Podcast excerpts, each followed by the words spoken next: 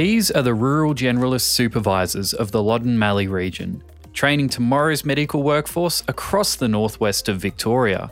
These supervisors take the specialist skills they've honed over an entire career and mentor, train, and guide rural generalists towards a dynamic and fulfilling career in rural medicine. Small time rural communities lack the demand for a lot of full time specialist doctors, like anaesthetists. That's not to say these skills aren't needed. Emergencies and acute healthcare issues can happen anywhere, and the skills which rural generalists can provide on the spot can mean the difference between life and death. Dr. John Eddington is the Director of Anaesthesia at Bendigo Health and says the skills rural generalists develop under his supervision are a key component of any healthcare capacity in rural medicine. Uh, you can point people to the books and you can get them to do the academic sort of study. You can take them into into a lecture room or a tutorial room and give them a didactic talk about what you expect them to do. But like a lot of things, you really need hands on training and you need to be phased from being completely supervised and having everything that you do closely watched right through to eventually having some control of the situation on your own, maybe with somebody to refer to, until finally uh, we believe that the trainee is ready for solo practice without somebody who can be immediately available. It's something that we do on a regular basis. We train all of our trainees this way. And um, it's certainly in a hospital like Bendigo Hospital, we've got a very much a specialist led service. So there's always a specialist around and available. So the supervision is at quite a high level. When we want people to work more independently, we actively withdraw, but we're still available. Was supervision something that you sought out to become a part of your workload and your career? Oh, I think I think the whole of medical training is that we learn a lot from our seniors, and so my training was like that. I've always been interested in in education and training and supervision. It's been something that I've done right. I'm originally from South Africa. I did my original anaesthetic training in South Africa, and um, I was trained by senior anaesthetists, and it's something that interested me. So when I qualified, I became involved in the training, formally in the training of trainees in fact, uh, when I first arrived in Bendigo, there were very few trainees here, and it's been a bit of a mission over the years to build up our base of trainees in many specialties. But certainly, uh, when I arrived in Bendigo, it was 20 years ago, but there were two trainees here. We now have uh, in anesthesia, and we now have 10. So we built it up over time. It's just something that I'm really involved and interested in you know, some people aren't, some people aren't. It, it is something that gets to, you know, just makes me happy. The other side of it is that I do a little bit of work out in very small regional hospitals in the Loddon Mallee area. So I go out there and I, I do work and I see what's happening with the rural generalists and the problems that they've got to face. And so it's quite a challenge actually to train them in such a way that it's all very well training people in a big regional hospital where we've got all the bells and whistles and plenty of people available. But it, it being out and working in smaller centres gives you an idea of what you've got to train people for and and the fact that they don't have somebody just around the corner with vast expertise and knowledge to help them out it's a challenge to get the trainee to a point where they can be safe, even if they are in a in a remote area. I find that very interesting.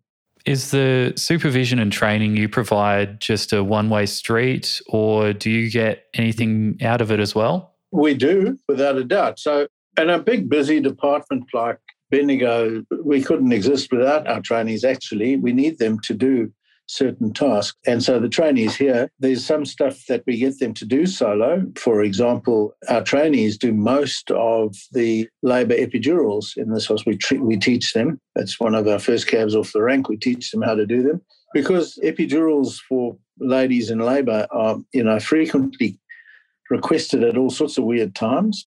And it's not possible to have an anaesthetic specialist in the hospital at all at all times, 24 7. But we do have a trainee in the hospital 24 7. So, yes, we reap the benefits. And trainees are also, they will go off and have a look at patients for us. Sometimes, um, especially on the weekends, the uh, specialist may be stuck in theatre with a with a bad case and somebody else, another patient needs to be reviewed, and the specialist can't leave the patient who's in the theatre. So we rely on the trainees. So yes, we get good returns from having trainees here, without a doubt. And so it's it's just it is a two way street. From our point of view, the you know the training what the trainees get from us, as I said, is the is oversight and teaching and training. Rural generalists would play a critical role in applying anaesthetics, particularly for smaller rural communities.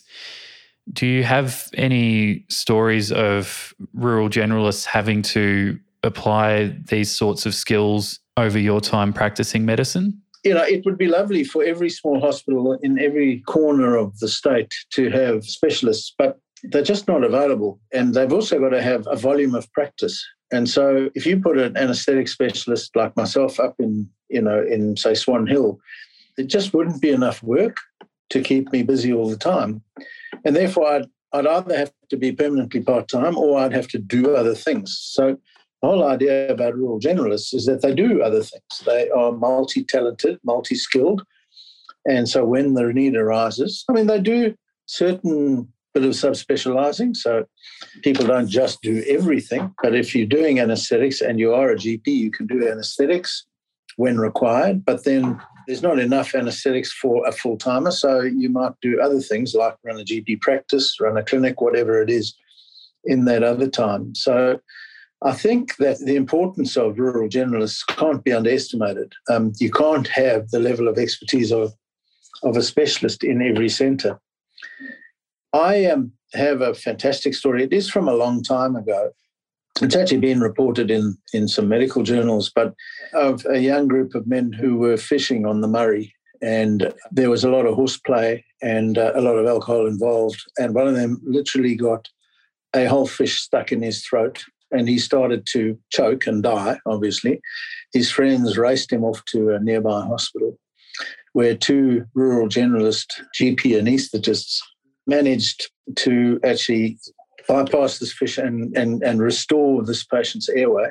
I know about the story because I then went up to this town to collect the patient who had had his life saved by these two GPs and brought the patient down to Bendigo where we took about three and a half hours to extract this fish. It's a bizarre story, but it is. And these guys literally saved this man's life. He was a young man in his 20s, saved his life. And, the, and with the skills and expertise that they had in anesthesia and the ability to think on their feet, um, a fantastic effort.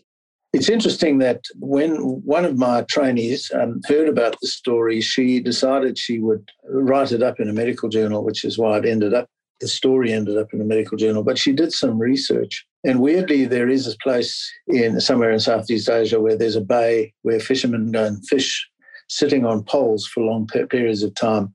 And so they've got to hold on. And when they catch a fish, they often hold it between their teeth. And so this injury of having a fish go down your throat is actually quite not common, but it's it's not that uncommon and it is well described. And the mortality is almost 100%.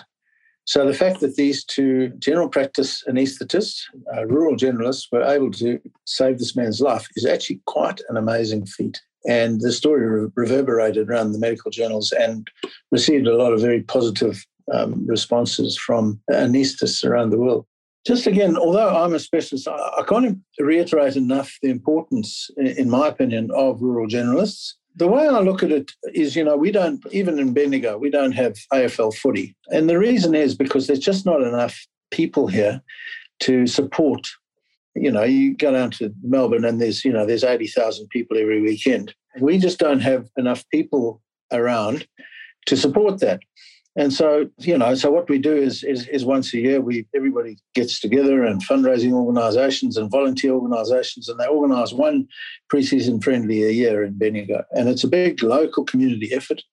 And then we get one game a year. And this is the thing: we don't have enough demand in smaller centres to have specialists but we need the service. And so, you know, we've got to put things together to provide. It's not as, you know, it's, they're generalists, so it's not as specific and specialist as uh, you might be able to get in bigger uh, towns and, and large cities, but at least there is a service there. So the importance of these people is is immense, and I think it's often forgotten. And I think it's just important that we do get people to understand that rural generalists are an absolutely vital, especially in a country like Australia, where it's such a such a huge country, and the tyranny of distance is such a big factor. Uh, we'll never be able to do without rural generalists, and uh, they're just vital to our to the whole medical service in this country.